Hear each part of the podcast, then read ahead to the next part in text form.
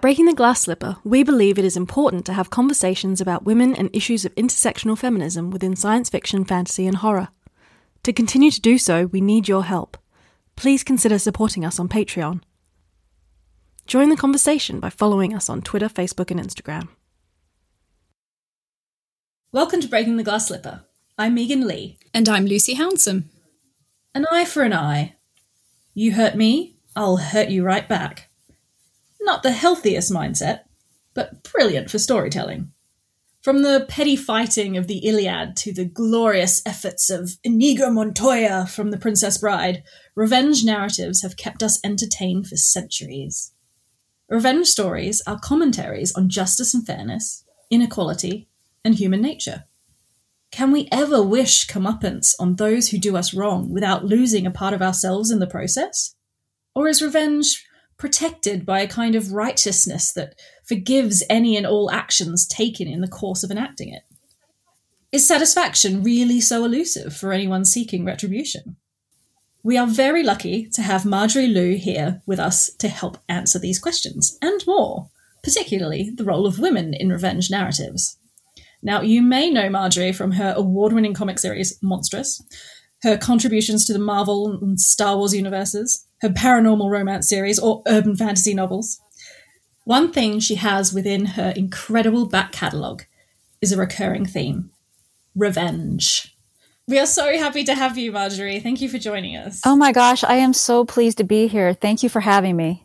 And we get to talk all about revenge. Yes, I'm so excited.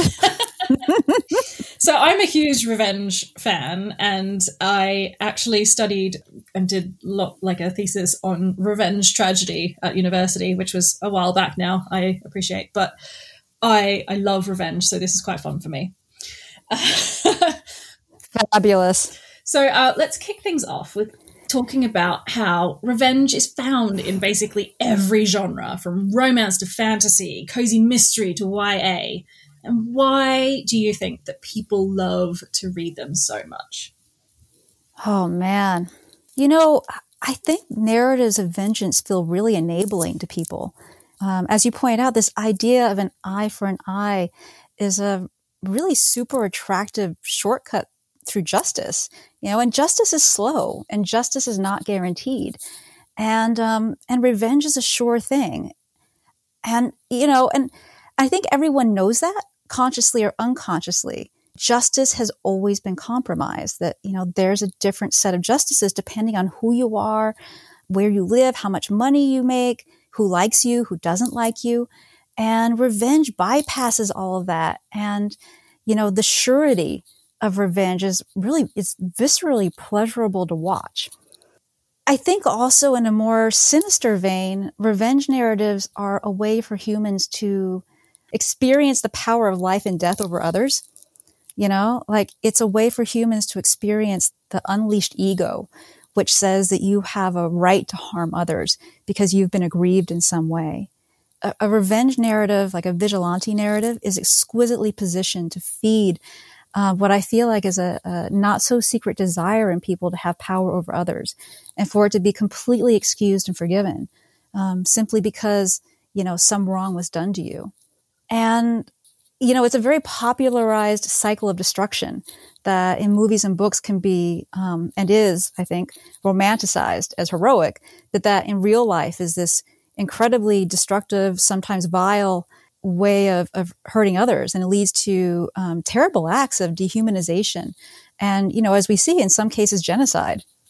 I like your point about how we kind of live vicariously through these stories because I gotta say, you know, at least for me, and I'm sure many other people, when something crap happens in your life and you just want revenge, sometimes it is so much fun to imagine revenge, even if you know that you're never gonna do it.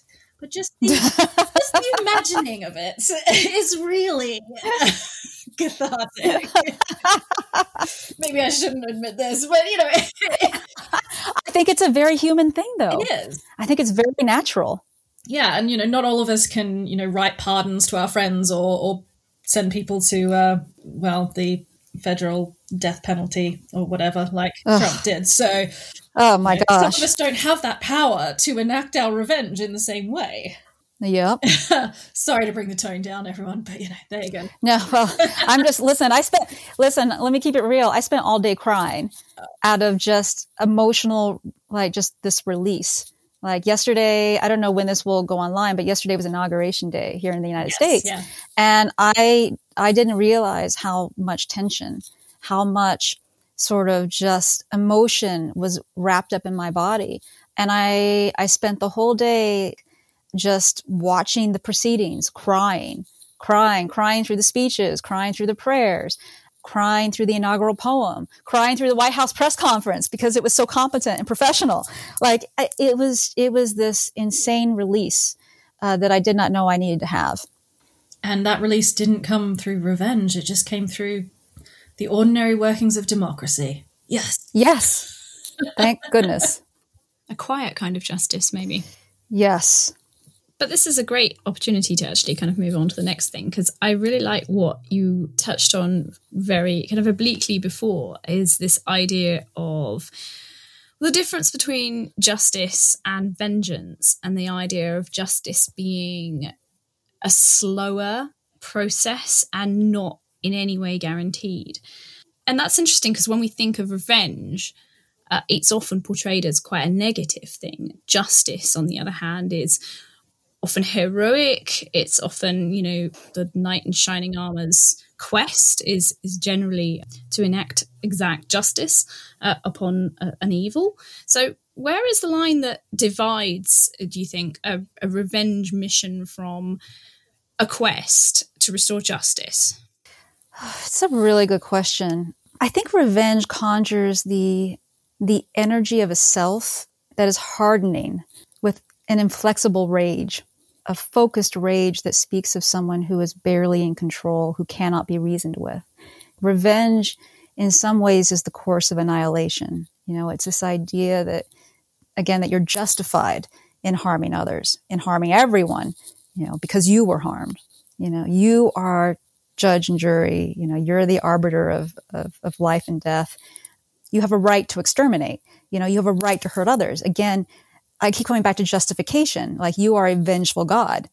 Whereas justice, it's interesting with justice because justice can also be fueled by rage and it's no less purposeful.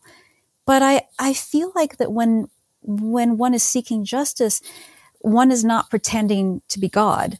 You know, like your sense of entitlement is, I think, contained by the knowledge that there are limits on your power over others and that there should be limits. And, and the outcome of the search for justice is not, is not always equitable.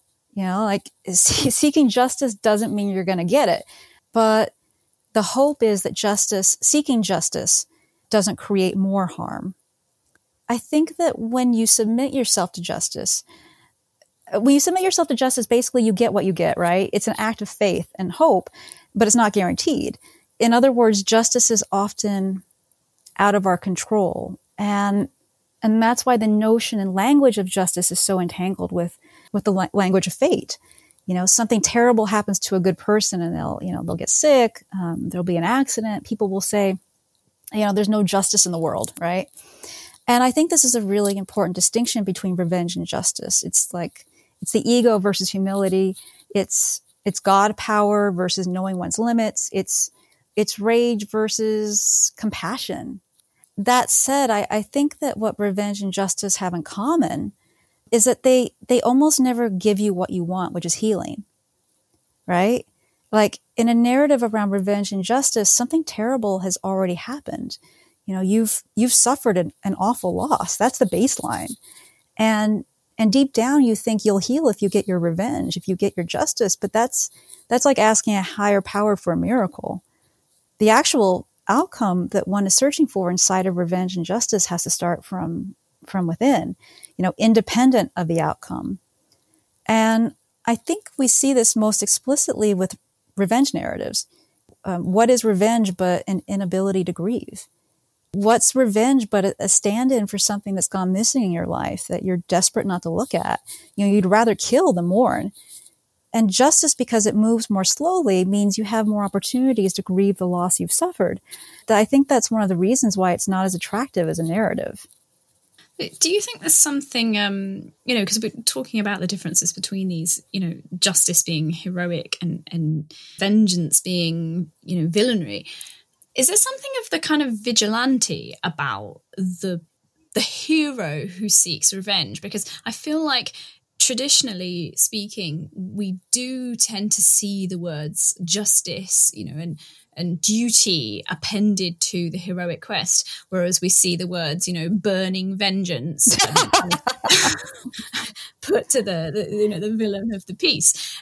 And I just wonder whether you know we we talk a lot on this podcast about how things have changed and how you know um, people are rewriting both heroes and villains to be much grayer characters, maybe just you know ordinary people with with ordinary motivations but I still feel like this word vengeance, uh, it, there's something kind of like vigilante esque about it. That there's, it's where the hero, if the hero is permitted to take vengeance, they kind of have to adopt these, you know, otherwise negative traits, you know, of, of the, you know, but we've, of course, we glamorize it, you know, the one who stands outside the law, the one who is outside society who is is allowed to operate outside the rules of society because they are on a quest for vengeance. I mean is it vengeance that permits them to be able to kind of step outside the traditional moral boundaries. And certainly it's like it's a built-in excuse basically to do whatever you want for better or for worse. I don't know how how good that is. It's it's certainly entertaining but I think there's a reason why in real life, I don't actually see a lot of examples of, of revenge, you know, of vigilantism, of people actually taking matters into their own hands, because it's actually a really, to step outside the bounds of society, to step outside the law, it's a scary thing. And I think that's why we see it most often in, in, in, you know, popularized in books and in television because it's a fantasy. You know, I think what we have instead, what normal people have who aren't characters in a movie is basically unaddressed resentment. You know, I mean, like, and resentment is something every single person has to battle within themselves. You know, resentment isn't as flashy as a gunfight, but but resentment and what comes from resentment can have very destructive side effects that that are uh, you know as small as your everyday cruelties like being rude to someone you know or they can lead to broken friendships destroyed families murder or for the example the storming of a country's capital and, uh, you know, I've never known anyone outside of a movie who wants revenge, but I know plenty of people who harbor resentment and act on that resentment. And the results can be super devastating. You know, maybe that resentment's justified, maybe it isn't, but the effects are rarely positive, at least in the long run. And so I think that watching a hero on the screen, a vigilante, a Batman, you know, whoever stepping outside the bounds of, of society, it's, it's very satisfying for that reason but the reality of it is is a very different thing. I don't want to say I have a theory, but when I watch or read revenge narratives, I certainly have picked up on a pattern where you have the kind of villains who tend to be very much those people who are harboring resentment and it's the resentment that fuels them as the villain. And so yes it is revenge but it's also that you can the twisted innards, you know, and people who listen to this podcast will know that I am a huge Phineas and Ferb fan. Uh, and I think Dr. Doofenshmirtz is the perfect example of this because he's always got a backstory. He's always got some wrong that happened to him in the past that means that he mm-hmm. must right this wrong and get revenge and take over the tri state area, you know. And I think that does work for villains. But one of the things that I find with when a hero is taking revenge, so say something like Unforgiven, which is one of my favorite revenge tragedies. Mm. It's amazing. And Clint Eastwood was an amazing director, and it's really a beautiful film. Yes, it is. But you get heroes like that taking revenge when it's on behalf of someone else. And I feel like right. they get away with quite a bit more because it's not their own resentment. It's like it feels like people end up framing it as that is more just because they're protecting someone or getting revenge from someone who who couldn't protect themselves and it becomes that inequality thing again about trying to bring justice to someone who was never going to get it mm-hmm. Well, I, I actually, you know, I know exactly what you mean. I mean, I think for me, sometimes, I think a situation like that is a little more, is a little more clear cut, but sometimes it feels really arbitrary. Like I, I think about what makes a, I mean, my perennial favorite's John Wick. So like what makes a John Wick more heroic than a, um, like a, a, a Khan Noonien Singh? Like what, what makes Uma Thurman's The Bride and Kill Bill more heroic than Hela and Thor? you know, we're told as audience members and readers, you know, who to root for. And, and there's like social cues, right? Like John Wick is automatically good because his dog was killed and he lost his wife. You yeah, know, it's, yeah it's, it's literally that simple. And, you know, and we're supposed to root for Uma Thurman bride, even though she's a cold blooded assassin, simply because she was betrayed at the altar. We're supposed to root against Hela and Thor because she's coded as evil. You know, she's got dark clothes, you know, she's got this quote unquote menacing presence, and because her interests are in opposition to the established heroes. And yet Loki is a quote hero, despite the fact that he tried to take over Earth and is probably responsible for killing a ton of people in New York City. I mean, it's not logical, but I but I think with revenge narratives, it's not always supposed to be.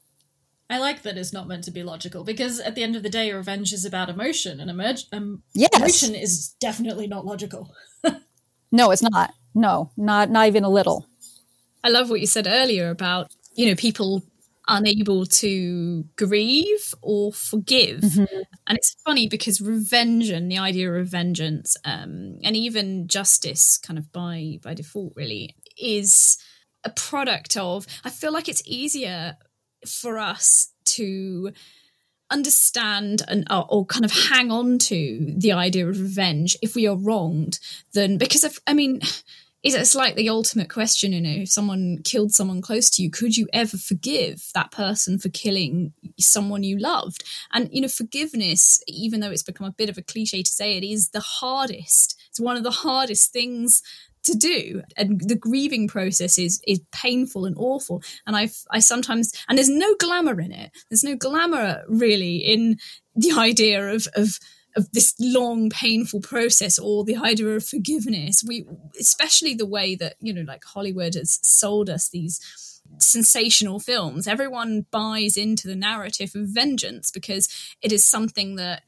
it's like a Nurofen, you know, it puts off the pain Yes. of, of what has Yes. happened for indefinitely. If you keep on taking it, it can indefinitely postpone uh, you actually having to deal with it. Uh, and I feel like, you know, maybe many, many people will never ever be able to deal with it because I and, I don't think I could include myself in this. I mean, it's I luckily haven't been in this situation, but I think it, it would take a remarkable person with an enormous soul to be able to forgive, you know, a wrong a murder of a loved one, for example, I think that would be really, really difficult.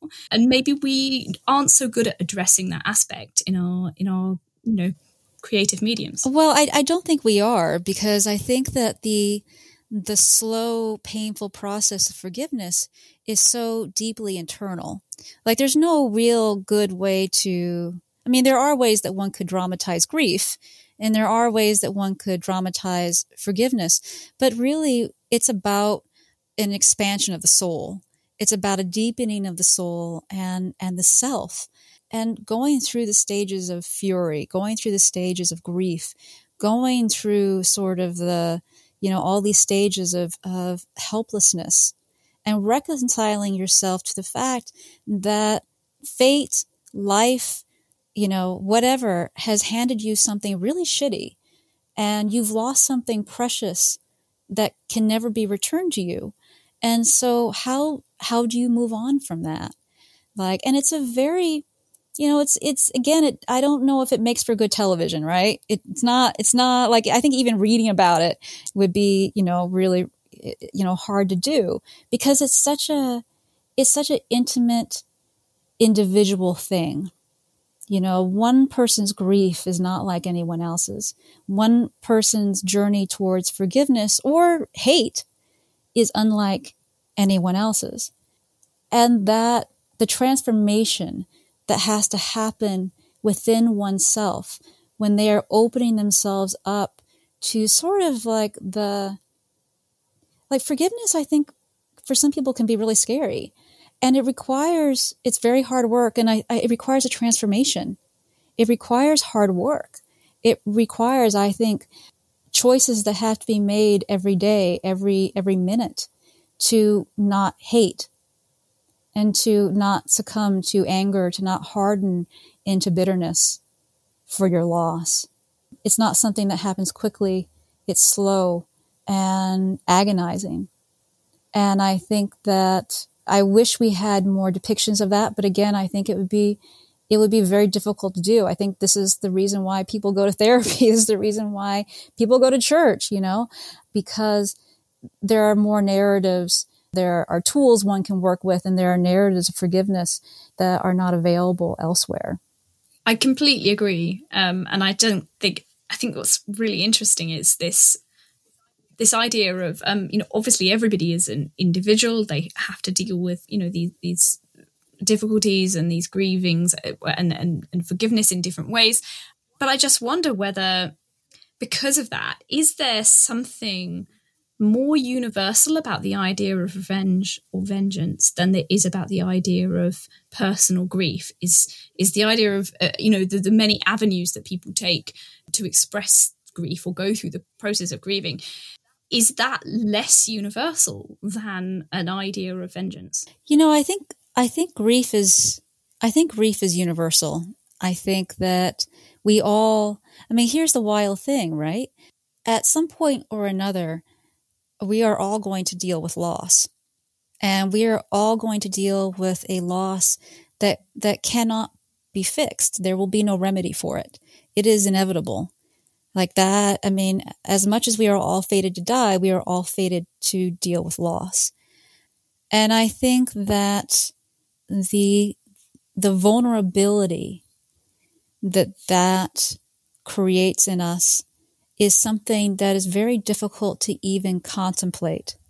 I think we would rather ignore it and replace it with narratives of vengeance than actually think about how vulnerable we are to loss to grief, that this is an, an inevitability. And it's a scary thing. You know, it's a terrifying thing, really. Far better to to think about uh, shooting your enemies, you know, in a in an endless two hour gun battle, than think about sitting still long enough to contemplate one's mortality and the mortality of, of, of those you love. Oh, completely. It's something you feel like you can control. Yes. Absolutely. I wanted to talk a little bit about how even when we have heroes, you know, and as you were saying, when, say, a hero is also there on a path of revenge, but we still manage to find them a sympathetic character. We're still, you know, coded as the audience, as the reader, to empathize with them. Are there things that those heroes can do that just kind of, it's like, that's a no go? Like, okay, John Wick had then gone and killed someone else's dog, he would have been like, "Man, I'm just, I'm not okay with you anymore. I'm done. I'm done with John." yeah, like how much can vengeance, for, you know, forgive? well, yeah. you know, it's really interesting because uh, you know, there's there's all these narrative codes around innocence, you know, and it feels like those usually involve family, you know, the domestic, and the reasons for revenge, right? You know, it, it also depends on how the bad guys, the bad guys are coded as well. And that villain code is really not that complex. You know, it tends to rely on stereotypes. It can get like really fucked up really fast, particularly when evil is presented in a racialized form. And so, like, this shit isn't rocket science. It just totally relies on bias and common cultural codes. So, I mean, you could literally tell a revenge story in four panels of a comic with no words, and the reader would be biased towards the hero without knowing any details, right? Like, you know, panel one would be a man with a happy family. Shit, panel two would be a, like a family murdered or horribly harmed. Panel three would be like man kills nameless, faceless others. And then, you know, the last panel would be like the man stands at the grave of his family or stands with the recovered family and like the end. And the reality is like people like monsters when they're killing for a good reason. And if you are coded correctly, then I think people will will make all kinds of wild allowances for a vengeful hero, you know, if they're presented in the right way. I mean, I think again about Uma Thurman's like The Bride, and you know, I can't remember the name of the the woman she's fighting, but it, you know, she's fighting a mother whose child is in the house, and that's somehow okay. And we know, for example, in John Wick, we know the bad guys are bad because they killed a puppy. Mm-hmm never mind that John, you know, like listen, I love I love John Wick, but never mind that he goes and then like just, you know, basically goes on a murderous rampage through the city. You know, this all this begins because someone kills a dog. But but again, it's it's coded. We're supposed to be furious at that. And that somehow is supposed to justify a tremendous loss of life. Do you think it's easier to position the reader, the audience, to feel sympathy when it is that kind of rage, grief fueled, kind of uh, chaotic revenge, as opposed to, you know, the dish best served cold. Because if it is sort of premeditated and planned out revenge, is it harder to actually portray that of a hero and have them remain the hero? You know, I think the pitfalls are the same. I mean, certainly, I certainly the, the, the reader and the viewer is is you know we are trained to be more accepting, but I think that at the end of the day, if we're really talking about the root of these narratives, each one prevents mourning. Each one is a distraction from reflection and healing. Like unpremeditated rage is cleaner in the sense that it's a spontaneous explosion of emotional and physical energy, sort of like a volcano. But like, then what? do you just double down on that unpremeditated rage and, and let it harden into something cold and calculated, or will you mourn? You know, I, I think about The Crow, which is, I, think, a movie that does that well, where we have these outside characters who remember Eric Draven in the before times, you know, who keep him focused on his humanity and his grief and not just his revenge. But I think, you know, cold, calculated revenge, I mean, honestly, I think they're about this. I mean, I know they should be different, but I think ultimately they they're they have the same result. They have the same result and they have the same, you know, the same root cause. You know, I was just thinking about actually the what Meg was saying about the dish best served cold and the explosion of, of rage. And it reminds me of the in France they say it's a crime of passion mm-hmm. as opposed to premeditation. And I think don't quote me on this, but I, I feel like that carries a lesser sentence than premeditated murder. But what if, well, yeah, what if, what if the outcome's the same though?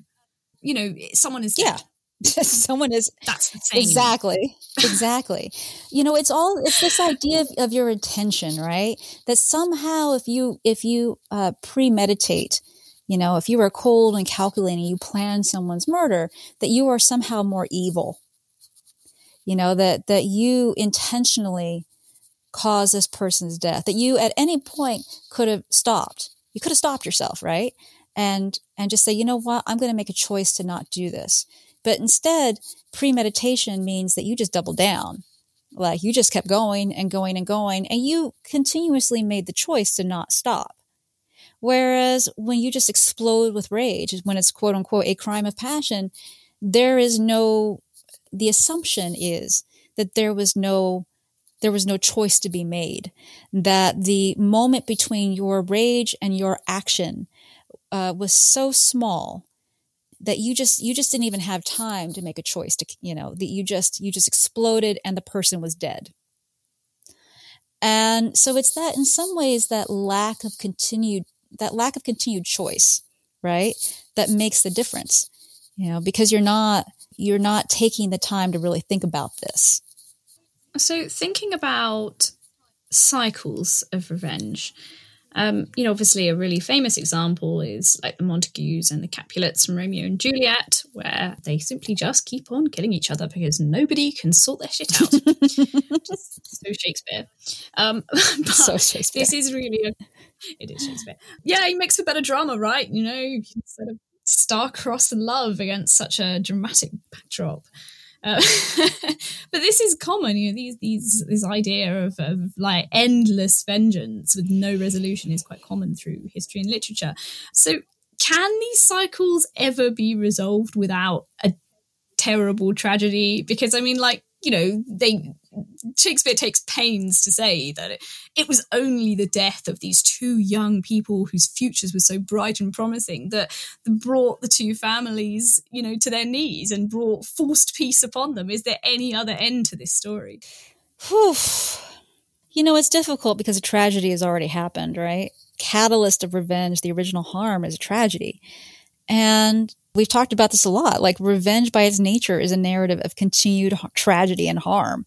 You know, the only way a revenge narrative could be resolved without tragedy, I think, uh, would be if the protagonists recognized their limits and contained their rage and and chose to pursue an outcome that creates space for forgiveness and healing and you know, I, I think about the Count of Monte Cristo, which is an example, I think, of this. You know, one in which revenge is planned and carried out, but but the character quite literally examines his actions, like at the end, and contemplates the integrity of his soul.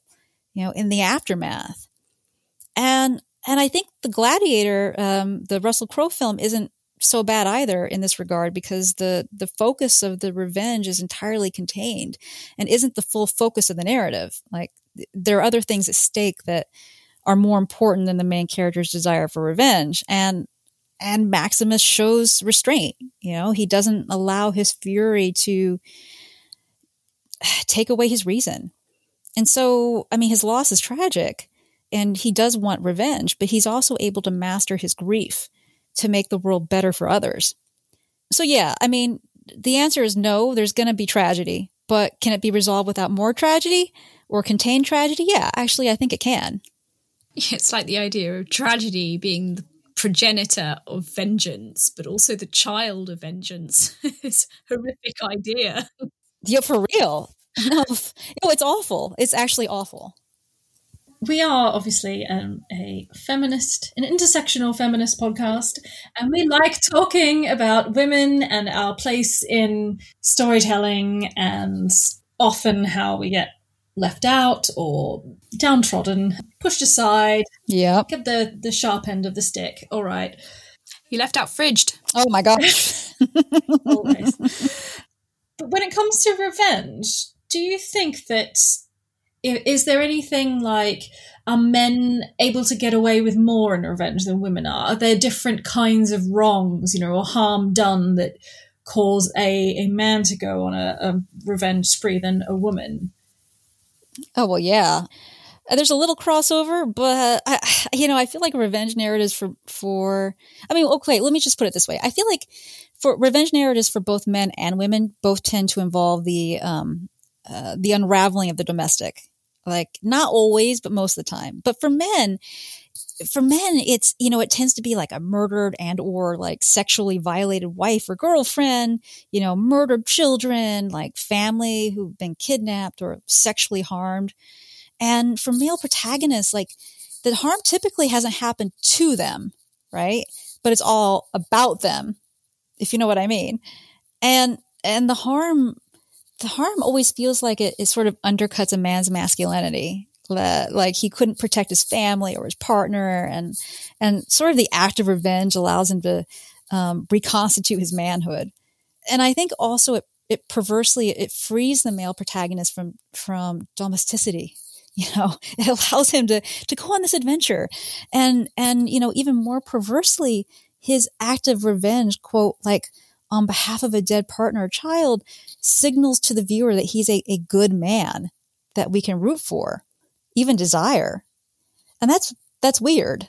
Like, it's weird that, you know, all these male heroes who are killing machines are also coded to be desirable. Like, we're meant to be attracted to these dudes despite of and, and because of their prowess as murderers. You know, and I think what's interesting in, in narratives about women taking revenge is that it's usually for a harm that's happened directly to them.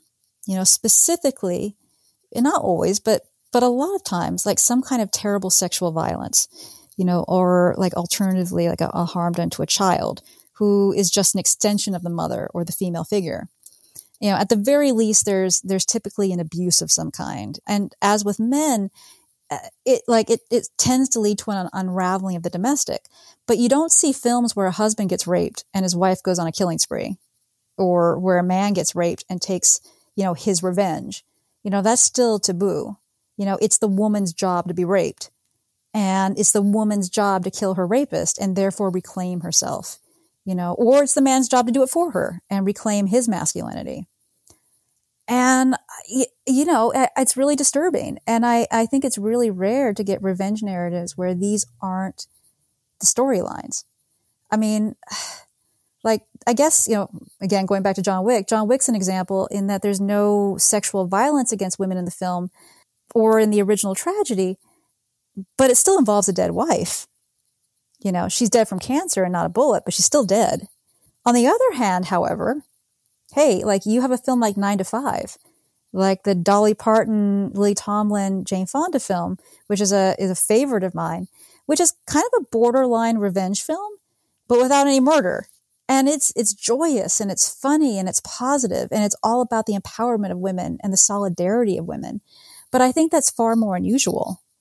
I'm so glad you pointed that out because it is totally true. This and, and you know, like the, the so different shifts of of what go what causes male and female characters to go on these these like revenge trajectories and it is so very often about the, when it's the man this loss of domestic bliss in a way and, and what's so freaky about it is the fact that you know very often they meet and they meet another woman on their quest and maybe more domestic bliss in the future. Yeah, like, and she'll probably be murdered too. Because like, you know, 10 minutes after like his wife is horribly raped and left for dead, like suddenly he has like a female partner in crime who's really hot. And you're like, oh, you know, this is going to be his happy ending, how he's going to heal. And I'm like, bullshit. Like that is a load of crap. yeah and it i just see it so much Do you know what i was sitting there it was really sad but i was sitting there thinking can i think of an example where a woman's partner. I'm absolutely sure there is one. I, I feel like I've read it or seen it, but I feel like there was a Jodie uh, Foster movie. What was it called? Where like she's walking in Central Park and her husband or her partner gets either like murdered or like I don't know, and then she goes on on a revenge spree. I feel like it's a Jodie hmm. Foster movie, but I really can't think of hardly any others.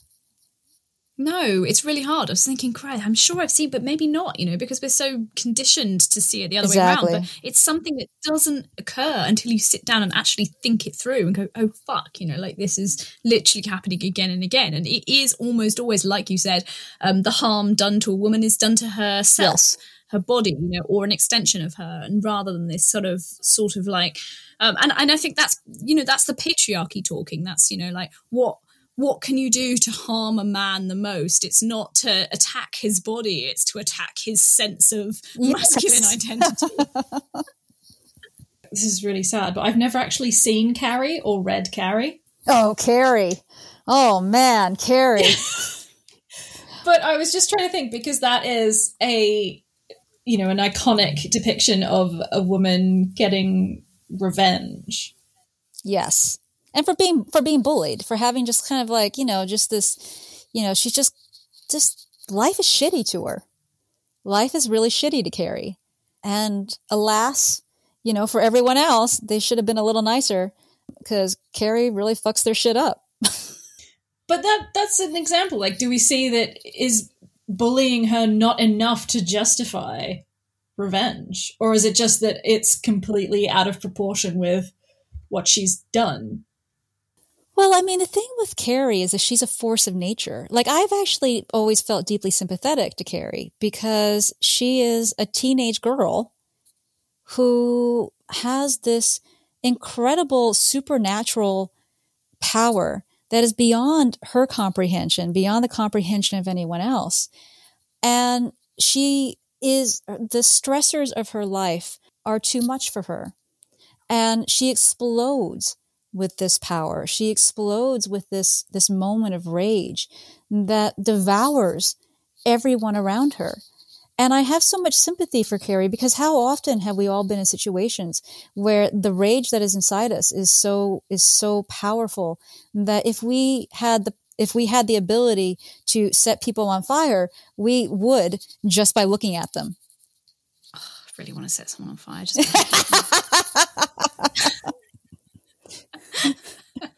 I'm not a violent person. Um, but as you were talking, I I was just thinking, oh my god, I've just remembered where I've seen the the woman whose husband is killed, and she goes on a sort of oh, what is it? to revenge.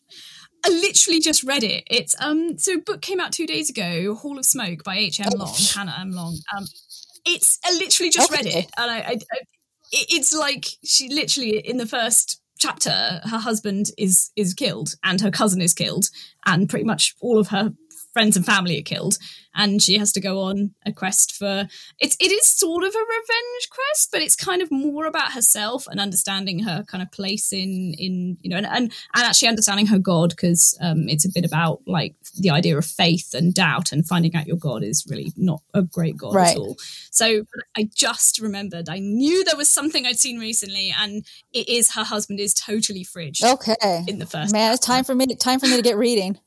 So I thought, wow, that's actually a, a you know when, when it happened, I was like, oh no, it did strike me as quite unusual. Perfect. Well, another example would be True Grit as well. Um, Yes, exactly. yeah, so that's it. Does happen. It's just a lot more rare. Yeah.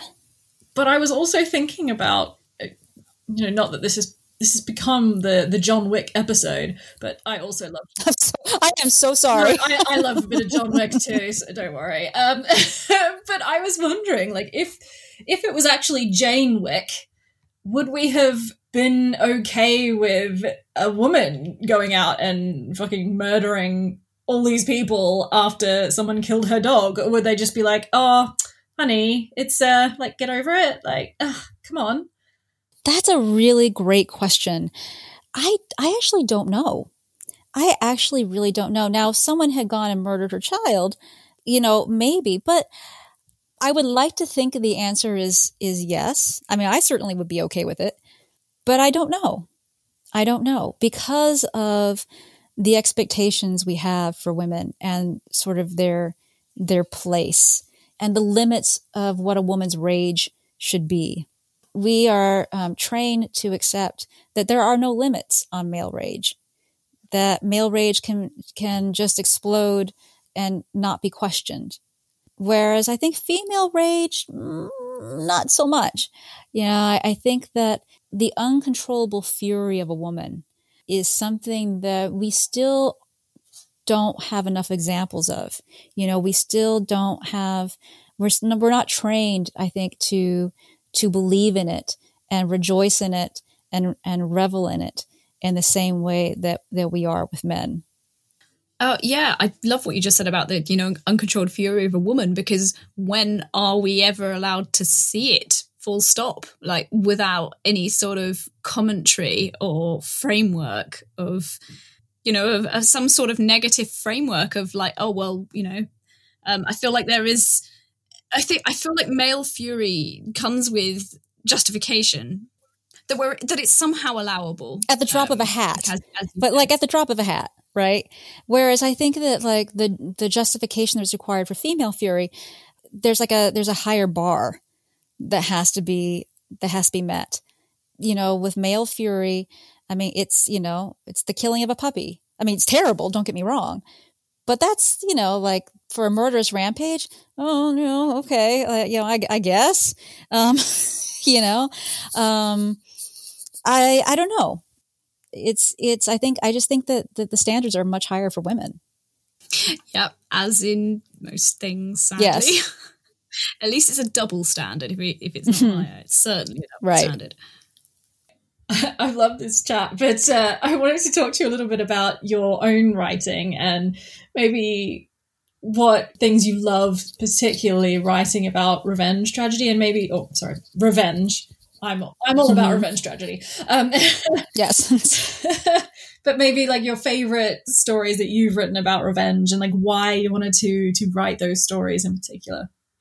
well you know i think i think about for example with Monstress Monstress begins as a revenge narrative you know in the first volume you know maika she begins Monstress, um, seeking revenge. You know, you know, uh, ostensibly, right? That's that's her operating story. Yeah. Like she she's like, I, you know, I'm seeking revenge for the murder of my mother, but you know, but the revenge is really just a cover for how massively incapable she is of, of mourning and admitting her fears of who she's becoming. You know, she'd rather be angry than actually get to the root of that anger. And I wanted her anger to be physical. I wanted her anger and her fury to be straightforward. I wanted it to be um, portrayed as a kind of hunger because I think that what's interesting about women is I think women have routinely been associated in the Western tradition with like vindictive emotions and like, you know, but ones that involve their cunning, right? Like as opposed to outright violence. You know, the acts of like when a woman takes revenge, it's it's usually more socially complex than with men. Like they use gossip as a weapon, or the supernatural, like they, you know, like curses, or they seduce. And and I think that these are typically painted in a very negative light, like a you know, a woman's vengeance isn't seen as a positive thing, more like this descending evil. And I wanted Maika to have this like very straightforward, you know, revenge narrative, but that one that's couched in grief. And I, grief and, and, and fear, you know, and I, I think part of, you know, her journey over the last six arcs, um, has been that realization. You know, she's, she's finally beginning to grow up and realize that she's been lying to herself this anger that she had, you know, this this uncontrollable sort of just nastiness, you know, the way that she would push people away was was fear. It was fear and it was grief. And and now, you know, she's ready to stop lying to herself. And that's really difficult. You know, it's really difficult to be honest about who you are and and what you feel. And that can create a whole other set of problems, right? You know, it's not like you suddenly, you know, like, oh, I have I have mourned my grief. and and now that you know I shall have my happy ending. No, no, no. no. You know, grow no growing up creates new demands. You know, when you are no longer in a tantrum state, suddenly you have clarity to see the world around you and the actual problems that you have and what actually matters. And that creates new responsibilities that you could ignore when you were seeking revenge and being angry all the time and pushing people away. And, you know, now you're like, oh shit, like, oh, I, I, I gotta actually like, I gotta actually like live my life. And that's hard. Yep. But that's, but that's part of the journey of Maika in Monstress. And that's part of this idea of this revenge narrative working through its cycle of, of anger and fury and fear and, and avoidance and working through that and coming through it and realizing, okay, well, shit. you know, if I'm not going to be angry all the time, I guess I got to be constructive. And that's going to be a pain in the ass. And a long therapy bill, but maybe that's just me. Yeah. you know, she owes Kippa the, the, like the deepest, the deepest therapy bill ever. Honestly, I'm a huge fan of Monstress. Um, like, oh, thank you. Is it weird to say thank you for writing that? Uh, oh, really that's really it. kind of you. Oh, thank you. It's never weird to say thank you for writing something. I really appreciate that. Thank you. So, later this year, you've got a new collection of short stories coming out, The Tangleroot Palace. Would you like to tell us a little bit about that? Well, it's interesting because I talk about this a little bit in my introduction to the, the collection, but I've been writing professionally now since 2004, uh, my math, 16, 17 years. And I always, um, I have this weird amnesia a- around my work. So I'll finish something and, and then it's just kind of gone from me. Like, you know, I'll, I'll finish writing a book or a short story and then I just move on to the next thing. And I, I have, again, I tend to forget my body of work. You know, the idea was brought up of putting most of my short fiction into a collection. And I was like, eh, I don't, I don't think there's enough. And I went through and I was like, oh shit, actually, I guess, you know, I guess I have been writing short stories for some time now. And it was very weird, not in a bad way, but, but just sort of just uh, informative, I guess, to go through and, and look over these, these stories that I've written over the last 16 years. Because they're thematically, they all deal with with individuals who are in different stages of becoming their, I want to say, becoming, in some cases, becoming their better selves, of grief, of sort of learning how to heal from sort of their, you know, the traumas of their past. They deal with love, with hope, but but really, you know, these are stories about about people who a lot of them have suffered, and and they're trying to heal from that suffering and come through on the other side, become free from that suffering, to become you know better people and to become more of themselves.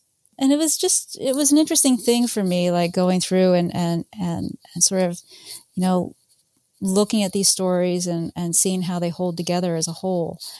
I never imagined that that they i would you know that these works would ever be collected into one volume.